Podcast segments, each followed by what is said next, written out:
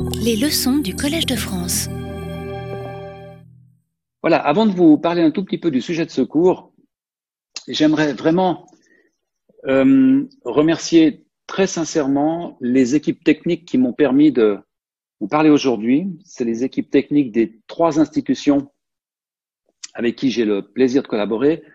Premièrement, l'Université de Genève, euh, d'où je vous parle aujourd'hui, l'école polytechnique fédérale de Lausanne, qui a mis à ma disposition une, un auditoire, euh, euh un auditoire euh, artificiel, et puis bien entendu l'équipe technique du Collège de France et toutes ces personnes. Euh, je souhaite vraiment les remercier de, de l'aide qu'ils m'ont apporté pour pouvoir mettre sur pied ce, ce cours online. Voilà. Alors ce cours va être intégralement consacré à l'étude de séquences enhancer. Euh, certains d'entre vous peut-être se posent légitimement la question pourquoi passer plusieurs heures à discuter de petites séquences d'ADN, en plus avec un, nom assez rébarbatif, un anglicisme, enhancer. Et la raison en fait est que depuis leur découverte en, 18, en 1981, il y a eu un intérêt croissant de la communauté scientifique pour ces petites séquences. Alors d'abord je dirais, par les biologistes moléculaires, ensuite par les biologistes du développement, et puis ensuite les biologistes de l'évolution s'y sont intéressés. Et aujourd'hui, c'est tout le domaine biomédical qui commence à s'y intéresser, puisque comme nous le verrons euh, à toute fin de ce cours, ces séquences semblent également avoir euh, être impliquées dans un certain nombre de maladies, qu'elles soient d'ailleurs génétiques ou pas. Euh, avant de parler de ces petites séquences enhancers, je souhaiterais vraiment planter le décor, essayer de contextualiser un peu ce que je vais vous raconter pendant ces, quatre cours, essayer de vous aider à positionner cette thématique des séquences enhancers au sein de ce vaste domaine des sciences de la vie et peut-être plus particulièrement dans le domaine de l'étude du développement des animaux euh, au travers des gènes et des génomes. Et pour ce faire, euh, j'aimerais remonter euh, au milieu des années 1980, 1980 à peu près 1985, une période à, à partir de laquelle vont se dérouler dix années au cours desquelles on va assister à une véritable révolution dans le domaine de la génétique moléculaire des, du développement euh, des animaux. Et c'est une révolution qui euh, repose en fait sur trois grandes conclusions suite aux travaux de très nombreux euh, laboratoires. La première conclusion est que finalement tous les animaux partagent leurs gènes. Alors évidemment, on savait avant les années 80 que certains de nos gènes étaient partagés par des tas d'autres animaux. Euh, par exemple, prenez les gènes qui, qui codent pour des protéines extrêmement fondamentales dans la survie d'une cellule, dans la chaîne respiratoire, les enzymes qui s'occupent du métabolisme cellulaire, etc. Il était relativement déjà entendu que ces gènes-là seraient très conservés dans toutes les cellules eucaryotes.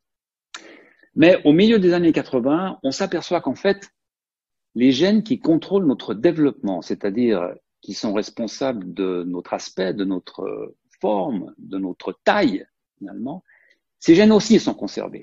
Et là, c'est vraiment quelque chose qui fut beaucoup plus surprenant que la conservation de gènes codant, par exemple, pour des enzymes cellulaires. Cette observation est suivie euh, dans la foulée par finalement la conclusion que non seulement ces gènes sont conservés, mais les principes généraux les processus dans lesquels ces gènes sont impliqués pendant le développement sont également conservés.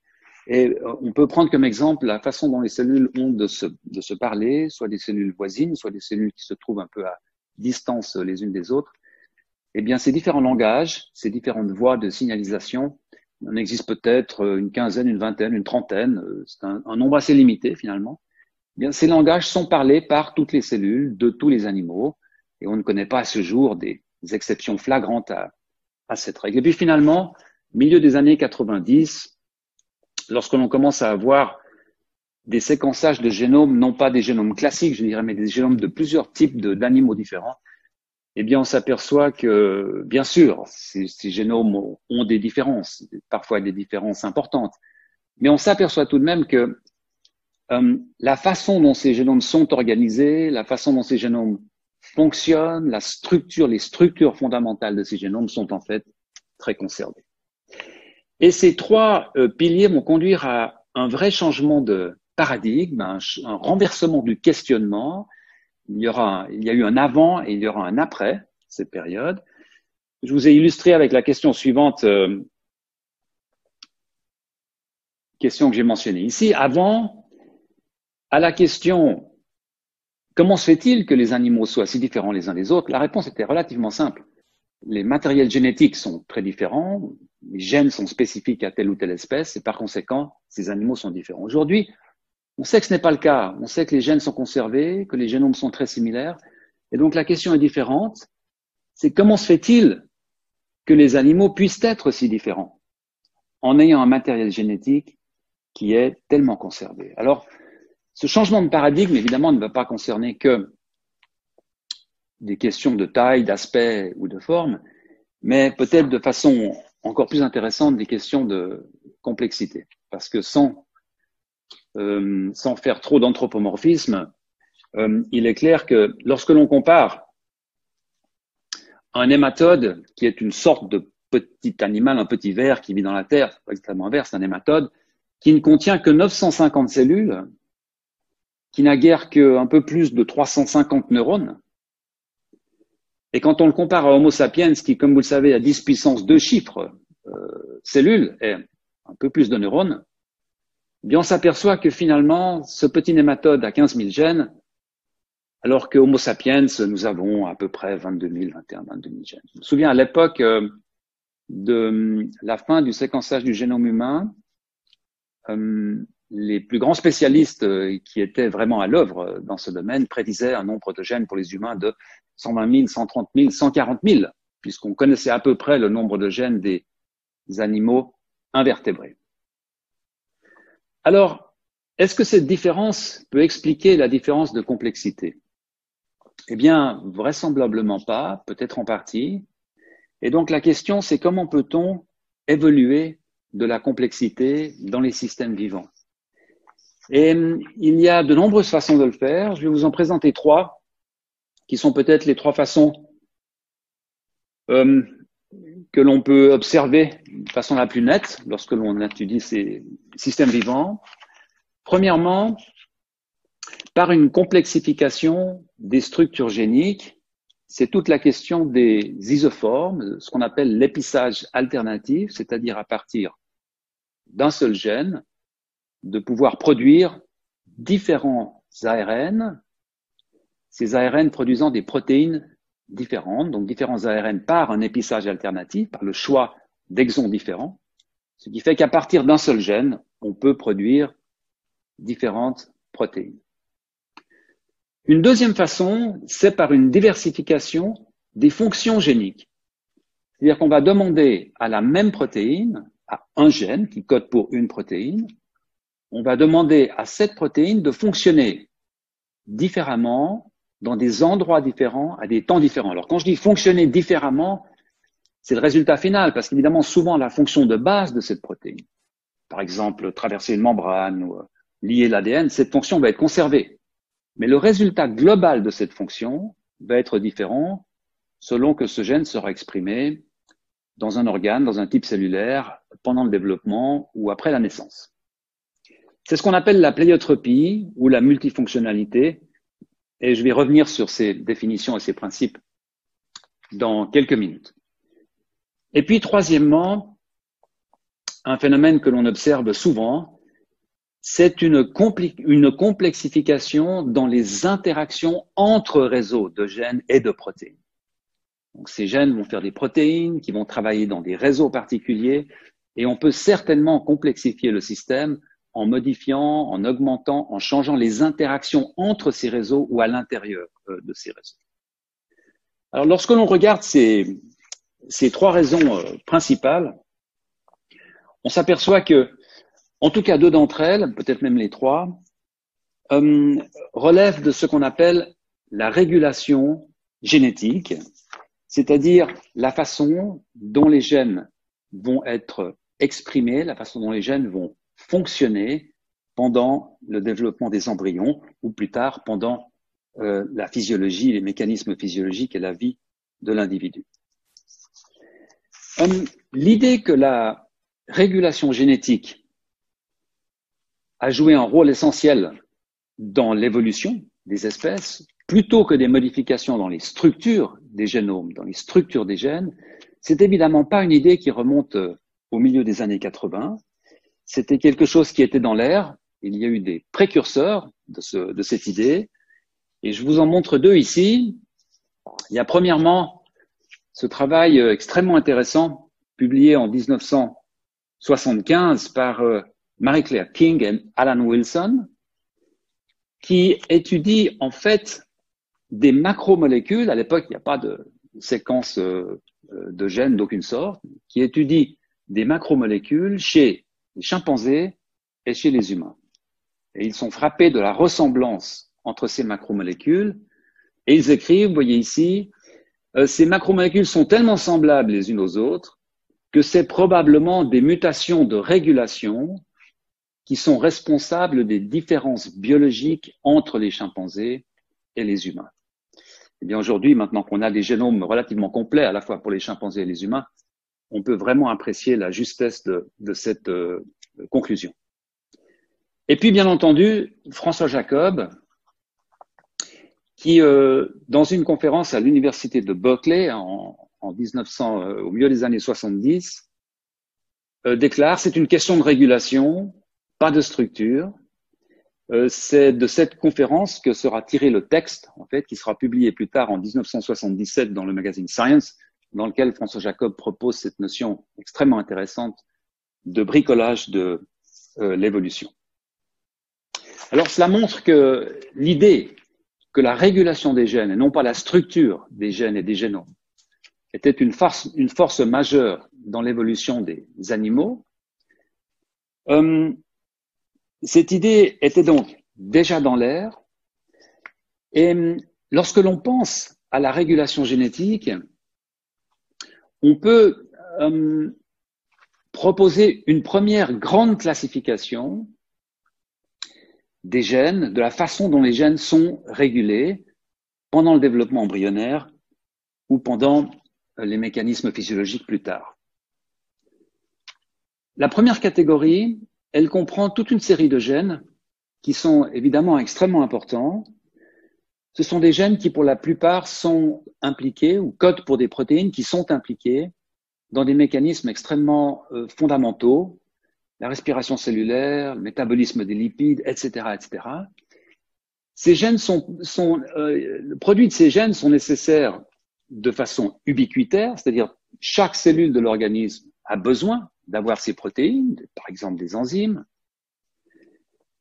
Et par conséquent, ces gènes sont transcrits, sont produits de façon relativement basse, à des taux relativement bas, mais de façon ubiquitaire. Donc ces gènes sont exprimés partout, dans toutes les cellules, à des niveaux d'expression relativement bas.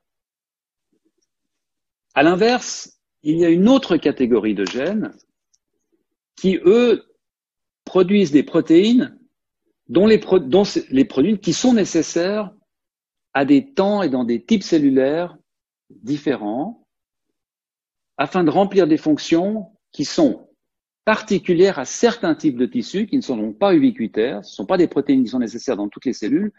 Ce sont des protéines qui vont se devoir agir à un temps précis dans une cellule précise pour une fonction précise.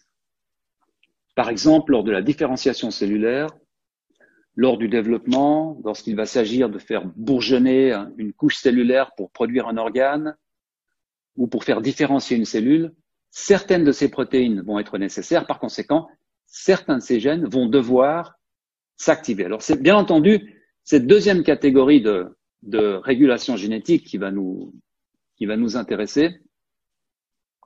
Car si l'on considère ce type de gène, ces gènes qui ont besoin à un moment donné, dans une cellule donnée, dans un type cellulaire donné, d'être euh, activée, d'être soudainement mise en marche, eh bien, on réalise la nécessité de disposer d'une sorte d'interrupteur moléculaire qui vont donner une série d'instructions très claires aux gènes cibles, telles que en marche, on s'arrête, on fait un peu plus, on fait un peu moins, on se met en pause, etc.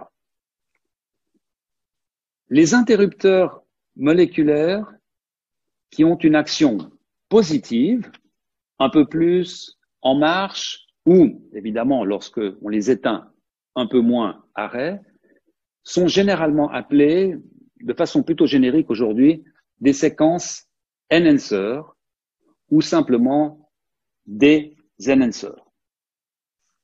Hum, avant de terminer cette euh, introduction, ce panorama, cette euh, mise en perspective de ce domaine des séquences enhancers, laissez-moi illustrer les deux fonctions vraiment fondamentales que l'on attribue à ces séquences euh, aujourd'hui. Et puis après cela, je démarrerai vraiment la substance du cours en vous parlant, en, commençant par vous raconter un peu l'histoire de la découverte de ces enhancers. Aujourd'hui, on pense que ces séquences enhancers ont deux fonctions extrêmement importantes. Elles ont une fonction dans un contexte ontogénétique, c'est-à-dire dans un contexte de développement. Elles régulent l'expression des gènes pendant le développement des embryons. Et certainement, elles ont également, ou elles ont eu également, une importance certaine dans un contexte phylogénétique, c'est-à-dire dans l'évolution des espèces, en parallèle avec la spéciation, avec la diversification des espèces, on pense que certaines séquences enhancers ont pu être soit recrutées, soit euh, sollicitées un peu plus, et je vous montrerai un exemple de cette dernière possibilité dans une minute. Ces enhancers ont un aspect, ont une, euh, une propriété d'être extrêmement modulaire.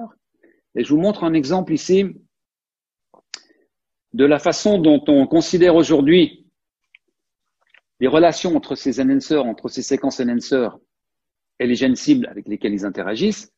Vous voyez ici un, cas de figure qui est euh, en fait un vrai cas de figure, mais peu importe de, quel il s'agit. Euh, ce que vous voyez, cette barre est en fait un morceau d'ADN, un morceau de chromatine qui sort du noyau et dont la taille peut aller jusqu'à une mégabase. Mégabase, on parle d'un million de paires de bases ou de deux millions de paires de bases. C'est très, très grand. C'est une très, très large portion déjà de, nos chromosomes. Et ce que vous voyez au centre en noir, c'est un gène avec cette petite flèche qui illustre en fait un promoteur, l'endroit où la transcription ou l'activité de ce gène va démarrer. Euh, c'est un promoteur qui a une activité généralement, qui peut activer ce gène, mais de façon extrêmement faible. Et ce promoteur va être sollicité, son action va être renforcée par toutes ces séquences que vous voyez ici en couleur, qui sont des séquences de régulation, qui sont précisément des séquences enhancer. Alors vous voyez par exemple que celle-ci va conduire l'expression de ce gène en grande partie dans le système nerveux ainsi que au bout des, au bout des bourgeons de membres. Alors qu'en fait, cette séquence-là, vous voyez, va assurer l'expression de ce gène dans une partie du cerveau antérieur, dans le, pendant le développement du télencéphale. Et vous voyez ici que cette séquence-là, enhancer, euh, va agir sur le développement de différentes placodes, etc., etc. On appelle cette structure, cette grande structure aujourd'hui, un paysage de régulation. Et lorsque vous considérez en fait ce, ce schéma, ce grand schéma de paysage de régulation, vous pouvez déjà anticiper toutes les grandes questions qui se posent actuellement concernant l'étude de la biologie de ces enhancers. Euh, comment se fait-il qu'une séquence qui se trouve à une telle distance, par exemple, puisse euh, parler au, début de ce gène Comment se fait-il que, inversement, de l'autre côté, etc. Vous voyez également, en considérant ce, ce paysage de régulation, apparaît une question qui est une question extrêmement intéressante, à savoir que si d'aventure ce gène est interrompu, si d'aventure ce gène est cassé, eh bien, on va avoir une, une mutation qui sera une mutation totale, c'est-à-dire que toutes les fonctions de ce gène seront abrogées, alors qu'en fait, si l'on casse, si l'on enlève, si l'on repositionne une de ces séquences enhancers, on va avoir un effet phénotypique, une conséquence, qui sera que une partie de tous les endroits où ce gène peut être exprimé. Donc on aura un phénotype partiel, et c'est effectivement cela que l'on commence à réaliser aujourd'hui parler du domaine biomédical, parce qu'on trouve de plus en plus de syndromes génétiques ou même de maladies qui ne sont pas des syndromes génétiques, qui impliquent des problèmes, qui résultent de problèmes dans la position ou la présence de ces séquences enhancers. Et puis le deuxième contexte dont je voulais vous parler, pour terminer cette, cette introduction, c'est le contexte évidemment de la phylogénèse, de la possibilité que ces séquences enhancers et puis jouer un rôle dans la spéciation, dans l'émergence de nouvelles espèces. Et pour illustrer cela, je vous montre une diapositive résumée qui est le fruit du travail euh, de Nicolas Gompel et de Benjamin Prudhomme, du laboratoire de Sean, de Sean Carroll aux États-Unis. Et qui illustre la façon dont l'utilisation différente des mêmes enhancers peut conduire à des phénomènes de spéciation. Alors, ce que vous voyez ici, c'est une euh, petite mouche drosophile. Et vous voyez là en jaune son gène, un de ces gènes qui s'appelle yellow, et c'est un gène qui est responsable de la pigmentation de cette petite mouche, à la fois sa pigmentation dans les ailes quand il y en a, et sa pigmentation dans l'abdomen. Eh bien, on estime que dans une espèce ancestrale, l'organisation ancestrale de ce gène yellow était la suivante. Le gène ici, puis deux séquences enhancers, une séquence ici responsable de l'expression dans l'aile, une séquence là responsable de l'expression dans l'abdomen, dans l'aile se développant et dans l'abdomen se développant. Dans le cas de figure ancestral, l'expression de ce gène, l'activité de cet enhancer était relativement faible, seulement deux facteurs liés ici, et par conséquent, les ailes étaient très peu pigmentées, un, peu jaunâtres, très peu pigmentées. Par contre, dans le cas de l'abdomen, cet enhancer était bien sollicité, fonctionnait assez fortement. Par conséquent, le gène yellow était produit, transcrit de façon plus élevée, plus de protéines et apparition d'une coloration dans l'abdomen. Eh bien, cette situation ancestrale a donné lieu à deux types de situations que l'on observe actuellement. Dans le premier cas, on a eu un gain d'expression dû à un recrutement plus actif de cet enhancer-là dans l'aile. Vous voyez qu'ici, au lieu d'avoir que deux facteurs liés, il y en a trois. C'est pour illustrer le fait que maintenant cet enhancer fonctionne un peu plus, un peu plus fort. Et le résultat, c'est que cette mouche va maintenant avoir une pigmentation dans l'aile. Dans le cas de cet enhancer-là, pas de changement. Donc cette mouche va être pigmentée à la fois dans l'abdomen et dans l'aile. Deuxième cas de figure, c'est le cas de figure inverse, dans lequel l'expression cet enhancer, l'expression dans l'aile qui est donc dirigée par cet enhancer ne va pas changer, puisque vous voyez que cet enhancer a le même nombre de facteurs, réagit de la même façon. Par contre, l'enhancer qui fonctionne dans l'abdomen va lui perdre de la force puisqu'il va manquer un facteur. Alors quand je dis manquer un facteur, ça peut par exemple être des mutations dans les séquences d'ADN ici qui vont faire que ces séquences, les facteurs ne vont plus reconnaître ces séquences, diminution de l'expression du gène yellow, diminution de la protéine et disparition de la pigmentation dans l'abdomen. Alors évidemment, ça peut sembler être un détail, mais ce sont des caractéristiques extrêmement importantes lorsqu'il s'agit pour les mouches de faire des danses nuptiales, de se reconnaître entre elles. Et ce sont vraiment des caractéristiques qui peuvent conduire à des phénomènes de spéciation. Voilà. Euh, je vais maintenant vous parler, rentrer dans le vif du sujet et vous parler de la découverte, de comment euh, ces enhancers ont été découverts et de comment aujourd'hui on peut les identifier. Alors cette découverte, c'est en fait, euh, il faut remonter en fait en 1981 un collègue suisse, euh, Walter Schaffner, à Zurich, s'intéresse à l'époque, comme beaucoup de, collègues euh, au tout début des années 80, à essayer d'introduire de l'ADN dans des cellules. Nombreuses raisons pour lesquelles voulait faire cela au début des années 80.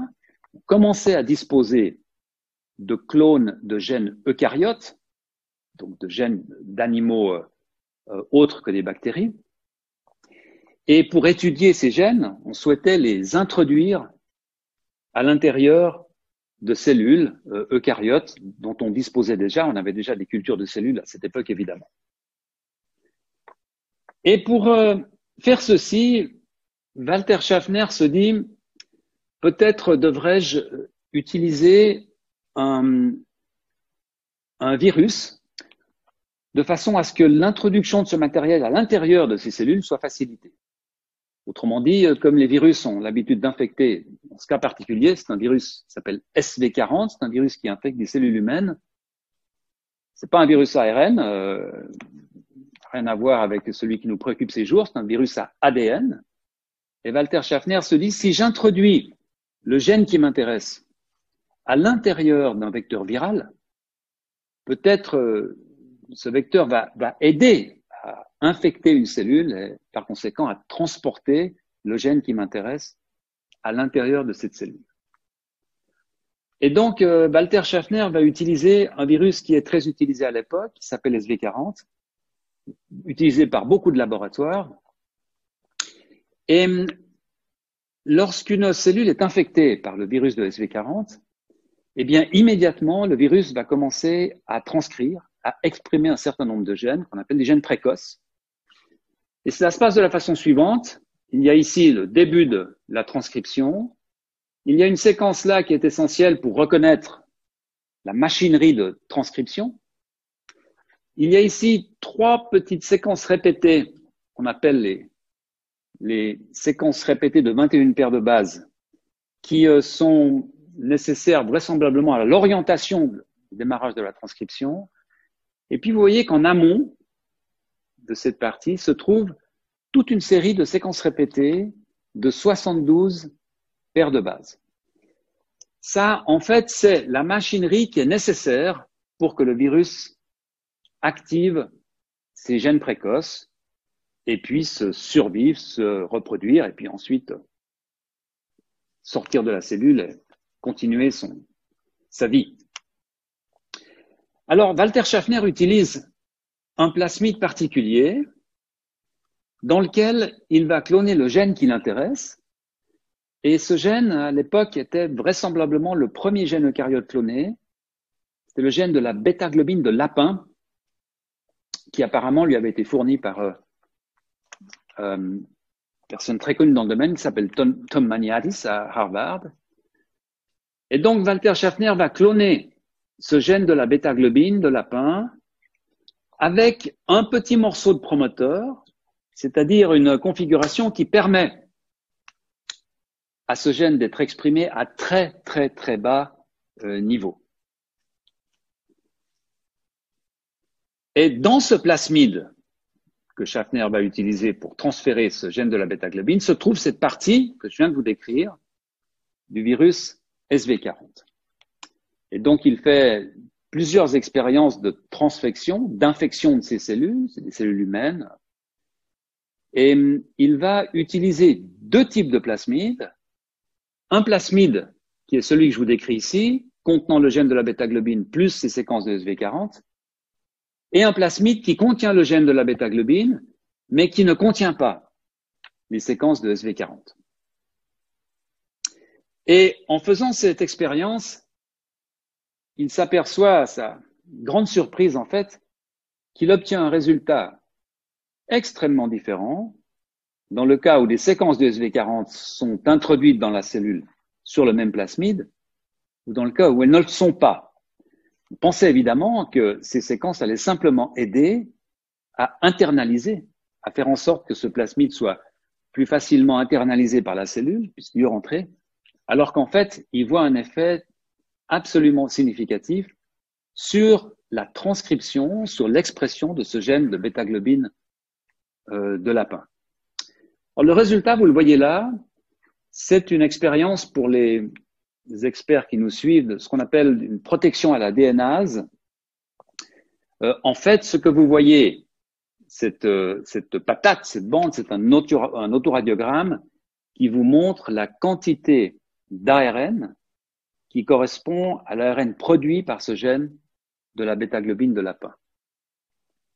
Et donc, ce que vous voyez là, sur la gauche, cette petite bande, c'est en fait simplement un contrôle positif pour vous montrer la position où devrait se trouver la bande qui correspond à cette bêta-globine de lapin. Donc ça, on peut euh, l'ignorer. Mais regardez plutôt ces deux lignes-là, où vous avez dans la ligne du centre l'effet que l'on obtient, la quantité d'ARN de bêta-globine de lapin que l'on obtient en présence des séquences de SV40. Et dans la ligne de droite, la quantité de bêta-globine de lapin que l'on obtient avec le même plasmide, mais en absence des séquences de SV40. Ce que vous voyez sur la droite ici, c'est en fait le même film, la même auto-radiographie, mais un film différent qui est exposé pendant plus longtemps. Et vous voyez, on voit apparaître ici, en fait, euh, l'activité du promoteur de la bêta-globine euh, elle-même sans les séquences de SV40. À l'époque, Schaffner euh, estime que la stimulation qu'il peut obtenir en introduisant ces séquences de SV40 est de l'ordre de 200 fois. Une stimulation euh, vraiment très très substantielle, très importante. Alors évidemment, c'est d'abord une grande surprise et puis ensuite vérification, on refait les expériences et le papier euh, euh, que beaucoup considèrent comme étant le premier papier euh, qui démarre toute cette thématique des séquences enhancers sera publié par Banerjee, Sandro Rusconi et Walter Schaffner dans le magazine Cell en 1981. Euh, papier dans lequel il décrit que ce sont cette, euh, cette série de séquences répétées de 72 paires de bases, en fait, qui est capable d'activer un promoteur qui n'a strictement rien à voir avec un promoteur viral, puisque c'est le promoteur d'un gène eucaryote qui a été introduit dans un vecteur dans lequel se trouvent des séquences enhancer. Donc c'est un enhancer viral qui a la capacité d'augmenter la transcription par l'intermédiaire d'un promoteur eucaryotique. D'accord Alors, je vous ai mis ici deux extraits de cette publication qui sont extrêmement intéressants.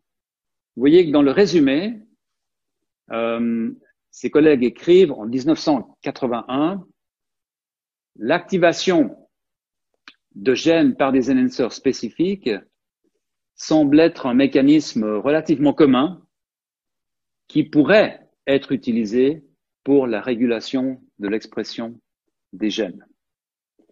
Et puis, plus intéressant encore, à la fin de la discussion, donc la partie finale de cette publication, on peut lire, euh, tout considéré, il semble possible que des enhancers cellulaires puissent activer des gènes au sein de chaque chromosome domaine, au sein de chaque domaine chromosomique, on va voir ce que cela veut dire, et que des classes différentes d'enhancers sont impliquées dans le développement ainsi que dans l'expression tissu spécifique des gènes. En fait, pratiquement tout se trouve dans cette publication, finalement. C'est un, un, beau travail et qui est, qui est bien écrit. À cette époque, je vous le disais, il y a beaucoup de compétition pour la découverte de ces séquences par plusieurs groupes qui travaillent avec ce petit virus.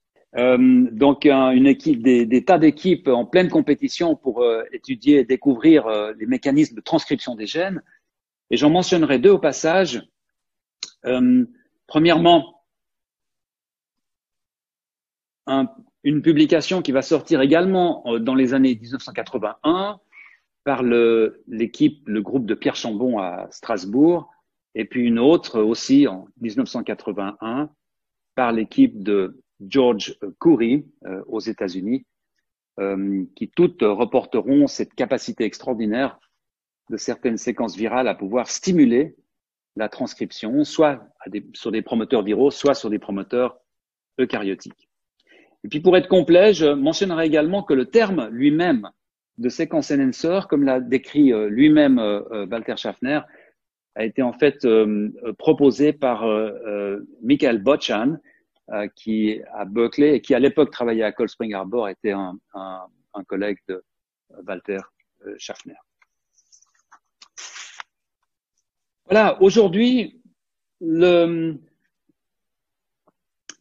le panorama général, la façon générale dont on voit ces enhancers travailler, est la suivante, et j'ai tiré cette image d'une revue euh, du même Walter Schaffner. Ce schéma de récapitulation qui est proposé par Walter Schaffner en, en 2015, euh, qui vous montre un gène ici, deux exons, une séquence intronique, un promoteur, deux séquences enhancers qui peuvent travailler euh, alternativement sur ce promoteur. En rouge, une séquence d'un autre type, qui est une séquence négative qui peut intervenir pour euh, interrompre la transcription de ce gène. Et puis vous voyez ici ces deux séquences qui sont colorées en brun, qui sont en fait des séquences qui vont isoler par des mécanismes structurels, qui vont donc permettre de faire une sorte de, une sorte de bulle autour de, de ce paysage de régulation et ainsi de faciliter les interactions entre ces différentes séquences et ce gène sans avoir trop d'interférences qui viendraient de, de, régions différentes de la chromatine qui seraient euh, de part et d'autre. Et on verra cela un peu plus en détail plus en avant dans, dans le cours. Euh, cette euh, pleiotropie, cette capacité d'avoir différents enhancers qui travaillent à des temps différents dans des cellules différentes sur le même promoteur. Euh, je vous montre ici une, image d'un embryon pour l'illustrer de façon extrêmement convaincante. Peu importe quel, quel gène est impliqué dans cette image-là, ce que vous voyez, c'est en fait un embryon, un fœtus de souris, avec en bleu tous les endroits où se trouve exprimé un gène particulier. Et vous voyez que ce gène est exprimé dans le système nerveux central, ici, dans toute la partie dorsale. Il est exprimé dans le bout des pattes. Vous trouvez de l'expression dans une morceau du, tube digestif, dans la hernie intestinale.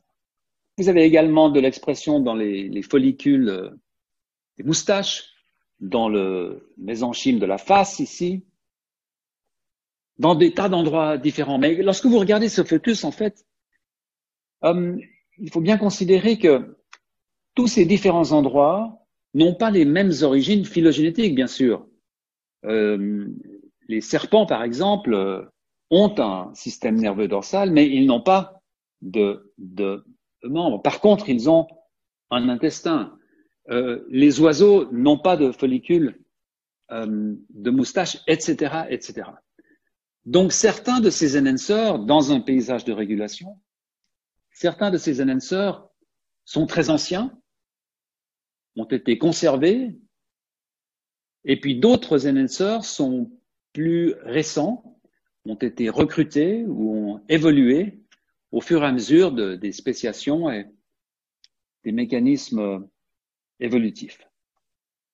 Alors la capacité, cette capacité qu'ont les gènes certains gènes d'être exprimés à des temps différents dans des cellules et des tissus différents. Je mentionnais tout à l'heure, euh, généralement, on y fait référence en tant que pléiotropie ou multifonctionnalité. Euh, la pléiotropie, je dirais, est plutôt une définition génétique, multifonctionnalité étant plutôt une définition, euh, je dirais, mécanique. Donc la pléiotropie, c'est le fait que la mutation dans un seul gène peut avoir des effets multiples dans différentes structures, organes ou cellules. C'est, comme je viens de vous le dire, plutôt une définition génétique. C'est en fait la définition de maladie syndromique où vous avez des patients, une maladie génétique qui, dont, plusieurs organes, plusieurs structures sont affectés généralement de façon assez euh, cohérente. Et puis la multifonctionnalité, on définira cela comme euh, le fait qu'un gène peut avoir des fonctions multiples selon les contextes mécanistiques. C'est, je dirais, une définition qui est plus euh, fonctionnelle. C'est ce que je vous disais au début de ce cours, avant l'interruption, que certaines protéines qui ont des fonctions fondamentales identiques peuvent, dans différents contextes, avoir des fonctions globales qui sont différentes. C'est cette notion de multifonctionnalité. Alors, bien entendu, l'étude des enhancers permet d'éclairer ces concepts de pléiotropie et de multifonctionnalité d'une façon euh, particulièrement précise. Je dois vous mentionner que ce concept de pléiotropie, euh, de multifonctionnalité, comme la plupart, l'immense majorité des concepts que nous utilisons euh, aujourd'hui, est un concept très ancien. Dans ce cas particulier, c'est Ludwig euh, Platé, qui était un étudiant de Ernst Haeckel à, à Jena, l'université de Jena, qui définira, qui donnera une définition de cette euh, pléiotropie en disant euh, en 1910, c'est ma traduction ici, je qualifie une unité génétique de pléiotropique si plusieurs caractéristiques en dépendent ces caractéristiques apparaîtront toujours ensemble et seront donc corrélées. Vous voyez, c'est ce que je vous disais. C'est en fait euh, pratiquement la définition d'un syndrome euh, génétique, c'est-à-dire une mutation, un problème sur un locus particulier qui va avoir des effets euh, multiples. parfois, on a évidemment de la peine à comprendre pourquoi tel patient a des effets dans des systèmes, des organes différents. Mais en fait, lorsque l'on commence à comprendre les mécanismes qui sont affectés par cette mutation et que l'on comprend ces différences d'expression, eh bien cela devient relativement logique. Euh, dernière petite vignette historique, euh, c'est évidemment Hans Grüneberg en 1938, euh, un des fondateurs de la génétique des mammifères.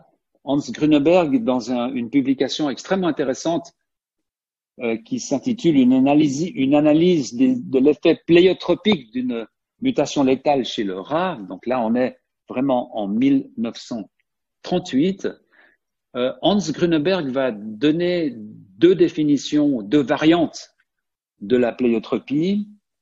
D'une part, il va parler d'une pléiotropie authentique et d'autre part d'une pléiotropie spurious que l'on pourrait traduire par euh, fallacieuse. Alors, dans sa bouche, une pléiotropie euh, authentique impliquerait la production de deux produits par le même locus. C'est ce que je vous décrivais tout à l'heure comme étant l'effet d'un épissage alternatif, c'est-à-dire un même locus génétique qui produirait deux protéines différentes. En fait, sans rentrer dans les détails, on sait aujourd'hui que euh, ce genre de différence dans les protéines ne provoque pas très, de façon très courante des effets pléiotropiques et que les effets pléiotropiques sont plutôt causés par ce qu'il appelait lui cette pléiotropie infondée ou fallacieuse, c'est-à-dire un seul produit ayant des utilisations différentes, donc une seule protéine qui peut avoir des effets différents dans des contextes, dans des types cellulaires, dans des tissus, à des temps de développement différents. Alors, comment peut-on démontrer que ces enhancers sont liés à ces effets pléiotropiques, que c'est effectivement la présence de ces séquences de régulation qui sont en grande partie responsables de ces effets pléiotropiques, eh bien, je vais vous en montrer un exemple ici, qui, un exemple qui dérive de toute une série d'expériences qui ont été faites par euh, Nicolas Lonfa, par euh, Rita Amandio et Chase Bolt, dans le laboratoire. Et là encore, sans entrer dans les détails, euh, considérer un gène qui serait exprimé à la fois dans le bout des pattes et dans le, pendant le développement des organes génitaux.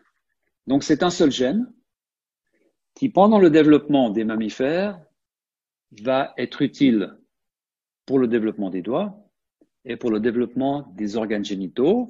Euh, si l'on mute ce gène, eh bien, on va avoir une petite souris qui aura des problèmes à la fois dans la formation des doigts et dans la formation de ses organes génitaux. Alors ce gène, je l'ai représenté ici avec euh, deux exons, euh, une petit promoteur, quelque chose qui maintenant vous est familier, et vous voyez que ce gène produit des ARN, différents ARN, qui vont soit être produits dans le bout des pattes, soit dans euh, les organes génitaux. Alors ces ARN sont produits par euh, la présence de deux enhancers différents. Vous allez avoir en rouge ici un enhancer que j'ai appelé main-pied. En fait, il y en a plusieurs, mais peu importe. Main-pied. Et cet enhancer va contrôler l'expression de ce gène particulier dans les mains et dans les pieds. Et puis, il y a un autre enhancer qui ici est en bleu, qu'on appellera organes génitaux. Et cet enhancer va pouvoir contrôler l'expression du même gène, mais cette fois dans les organes génitaux. Comment est-ce que l'on peut démontrer que ceci est effectivement le cas? Alors, ce que l'on peut faire, c'est que l'on peut isoler ces séquences enhancer, les cloner, et puis les introduire en amont d'un système reporteur, d'un système qui va nous dire où ces séquences sont actives. Alors ces systèmes, en quoi consistent-ils? Eh bien, on a un promoteur qui est un promoteur assez faible, qui va être là simplement parce qu'on a besoin d'une région pour démarrer la transcription. Et on va avoir derrière un gène qui va produire une protéine, soit une protéine fluorescente, on va voir l'effet, la présence de cette protéine par la détection d'une fluorescence, soit une protéine, une enzyme qui est capable de transformer un substrat et de produire une couleur bleue. C'est la bêta-galactosidase, qui est codée par le gène LACZ. Lorsque vous introduisez l'enhancer organes génitaux en amont de ce gène LACZ ou l'enhancer main-pied en amont de ce gène fluorescent, eh bien, vous obtenez ces résultats, qui sont des résultats euh, euh, extrêmement clairs. Dans ce cas particulier, vous avez un petit fœtus de souris transgénique, donc un fœtus qui porte en plus cette construction, et vous voyez que cette fluorescence n'est observée que dans le bout des pattes et pas du tout dans le tubercule génital. Ce qui montre bien, en fait, que cette séquence-là est responsable d'activer ce gène dans ces cellules, mais n'est pas capable d'activer ce gène dans le tubercule génital.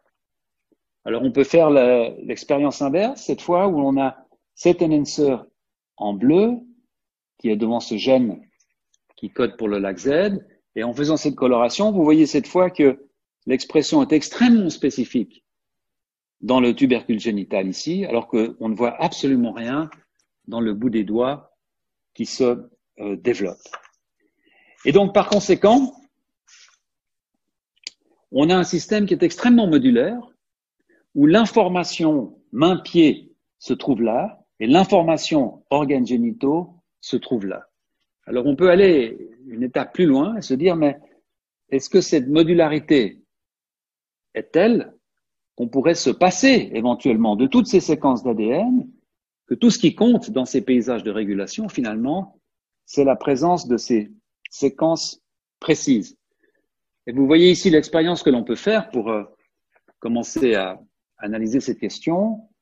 On peut prendre cette fois ces deux enhancers et les mettre ensemble, les coller ensemble dans une construction en amont du même promoteur et de ce gène LAGZ. Donc cette fois, vous avez les deux éléments qui ne sont plus dans leur contexte initial, qui ne sont plus au milieu d'un grand paysage de régulation, mais qui sont collés ensemble. Et vous voyez qu'en fait, cette construction-là, quand elle est injectée dans une souris transgénique, va vous donner un souriceau qui aura de l'expression à la fois dans le tubercule génital et dans le bout des doigts. Donc il semble en fait que vraiment cette modularité est extrêmement importante et que ce qui compte, c'est d'avoir ces boîtes, c'est d'avoir ces enhancers et que finalement leur distribution, leur topologie, leur euh, sens, leur direction ne semblent pas avoir un rôle euh, trop fondamental, encore que mon compte d'études à ce sujet pourrait être totalement affirmatif. Euh, je vais maintenant passer aux méthodes de détection de ces enhancers et je vais vous parler encore euh, 5-6 minutes suite à cette interruption de connexion qui, euh, qui m'a fait perdre un peu de temps. Euh, J'aimerais maintenant adresser la question suivante. Comment trouver, comment identifier ces enhancers Disposant d'un génome, comment pouvoir savoir où se trouvent ces séquences? Et quels sont les critères de leur identification? Qu'est-ce qui fait que lorsqu'on pense qu'on a un enhancer, on peut certifier c'est vraiment une séquence enhancer Et comment les valider fonctionnellement? Une fois qu'on a une de ces séquences, comment peut-on savoir où elle fonctionne Que se passerait-il s'il n'était pas là, etc. Alors, il y a évidemment des approches historiques qui permettent souvent de mieux comprendre en fait le, le déroulement de la pensée et puis les approches actuelles. Je vais vous parler de deux approches historiques la deuxième nous conduisant euh, à une approche, aux approches beaucoup plus actuelles. Euh, on verra ces deuxièmes approches euh, la semaine prochaine. Alors, la première approche qui était évidemment la seule approche possible à la fin des années 80, début des années 90, c'est ce qu'on appelle une approche par comparaison de séquences. L'idée est assez simple dans le fond si on prend des génomes qui sont relativement différents, prenez par exemple un génome de mammifères et un génome d'oiseaux. Eh bien, ces génomes vont se ressembler à plusieurs égards. Les parties codantes, les gènes, vont être relativement bien conservés dans leur séquence. Et on peut prendre comme euh, hypothèse que si des séquences de régulation sont d'une grande importance pour réguler des gènes dont la fonction est nécessaire dans des endroits qui sont communs aux oiseaux et, aux mammifères. Prenez par exemple les pattes arrière, les oiseaux ont des pattes arrière. Eh bien, on s'attend à ce que ces séquences enhancers soient également conservées au niveau de leur ADN. Donc, dès que des génomes différents ont commencé à être obtenus, je dirais tout début des années 90, eh bien, plusieurs groupes de recherche se sont mis à essayer d'aligner ces séquences pour trouver des, petites séquences conservées, mais qui ne soient pas des séquences codantes, qui ne soient pas des séquences géniques. Pour faire cela, il y a en fait euh, deux trucs que l'on peut utiliser. On peut utiliser, bien entendu, les relations de synthénie entre les génomes, c'est-à-dire des morceaux de chromosomes dont on sait qu'ils sont conservés entre, d'une part, euh, euh, le génome des mammifères, par exemple, et le génome des oiseaux. On sait par exemple que deux gènes se retrouvent aux mêmes positions chez les, oiseaux et chez les mammifères. Et par conséquent, on se dit, si chez les mammifères, entre ces deux gènes, il y a une séquence enhancer, on devrait retrouver une séquence conservée entre les deux mêmes gènes, ce qu'on appelle des gènes orthologues, entre les deux mêmes gènes chez les oiseaux. Donc de définir un morceau d'ADN en taille au sein duquel on devrait trouver des homologies de séquences si des séquences importantes, comme par exemple des séquences enhancer, se trouvaient là. Alors je vous montre ici un exemple qui est le travail de euh, Yann euh, Hérault. Et ce collaborateur avait en fait utilisé un complexe de gènes, qui sont des gènes architectes, qui sont utilisés pendant le développement. Et ce complexe de gènes, voyez le gène numéro 1, 2, etc., 9, 10, 11, 12, 13, est un complexe de gènes qui existe chez tous les animaux. Par conséquent, on sait que la séquence qui se trouve, par exemple, entre le gène numéro 11 et le gène numéro 13 chez les mammifères est une séquence qui est parfaitement synthénique avec la séquence qui se trouve entre le gène numéro 11 et le gène numéro 13 chez les oiseaux. Par conséquent, on peut se demander, existe-t-il dans cet intervalle ici des séquences qui ne sont pas des séquences géniques, mais qui sont conservées entre les mammifères et les oiseaux. Et quand on fait cet euh, exercice, eh bien, on trouve de telles séquences. Je vous montre ici le résultat de cet alignement de séquences qui était vraiment à l'époque quelque chose de laborieux qui aujourd'hui, bien entendu, est fait de façon euh, euh, à très haut débit en considérant les génomes dans, dans leur entièreté. À l'époque, c'était fait sur des tout petits morceaux d'ADN pratiquement à l'œil. Et vous voyez ici que deux de ces séquences, séquence numéro 10 et cette séquence numéro 11, semblent être conservées pas, entre non seulement la souris et le poulet, mais également avec le poisson. Alors conserver, euh, qu'est-ce que qu'est-ce que cela veut dire? Eh bien, vous voyez ici les niveaux de, de conservation que l'on peut observer. Vous avez ici la séquence de la souris, Ici, la séquence du poulet. Et hum, vous voyez que ces séquences-là ne sont pas du tout conservées. Ces petites étoiles, parfois, signifient que vous avez une base, c'est évidemment extrêmement aléatoire, parce que ça dépend comment l'ordinateur va aligner ces deux séquences. Et vous voyez qu'ici, par contre, on rentre dans une région, ici, qui va continuer jusque-là, qui est une séquence où non seulement vous avez pas mal de conservation, mais que ces blocs de conservation se suivent sans délétion, sans saut entre les deux espèces. Et ça, c'est très significatif d'une région conservée. Il est absolument clair que lorsque vous regardez, comparez les séquences entre le souris, la souris et le poulet, cette conservation-là ne peut pas être de nature aléatoire. C'est pas un coup de chance. C'est que vraiment, ces séquences sont conservées. Par conséquent, la question est pourquoi elles sont-elles, puisque ce sont, des séquences qui ne codent pas pour une protéine, ce sont des séquences qui ne font pas partie d'un gène. Par conséquent, c'est peut-être des séquences de régulation, ce sont peut-être des enhancers. Alors évidemment, une fois définie, on peut prendre cette séquence et puis l'aligner à d'autres génomes qui sont plus éloignés dans notre phylogenèse. Par exemple, ici, vous voyez le génome du poisson. Eh bien, même quand on aligne ces séquences avec le génome du poisson, vous voyez un niveau de conservation ici qui est assez faible, qui s'il était apparu uniquement en comparaison avec une espèce, avec soit la souris, soit le poulet, probablement ne serait pas considéré comme significatif. Mais le fait que cette conservation chez le poisson soit juste dans l'endroit qui est conservé de façon significative entre le, entre le poulet et la souris, fait que cette séquence est très probablement conservé jusque chez les poissons. Alors ce que vous voyez là, c'est une, illustration qui euh, remonte au début des années 90, bien sûr, mais qui aujourd'hui euh, est absolument est très commune, et c'est bien compréhensible. C'est que l'importance des conservations de séquences entre ces séquences de régulation est, est de moins en moins grande le plus loin on va dans la comparaison avec des espèces euh, dans, notre dans notre phylogénie, en fait. Si vous comparez, si, on comparait cette séquence euh, de souris avec une séquence de rats, la conservation c'est encore beaucoup plus importante qu'avec le poulet.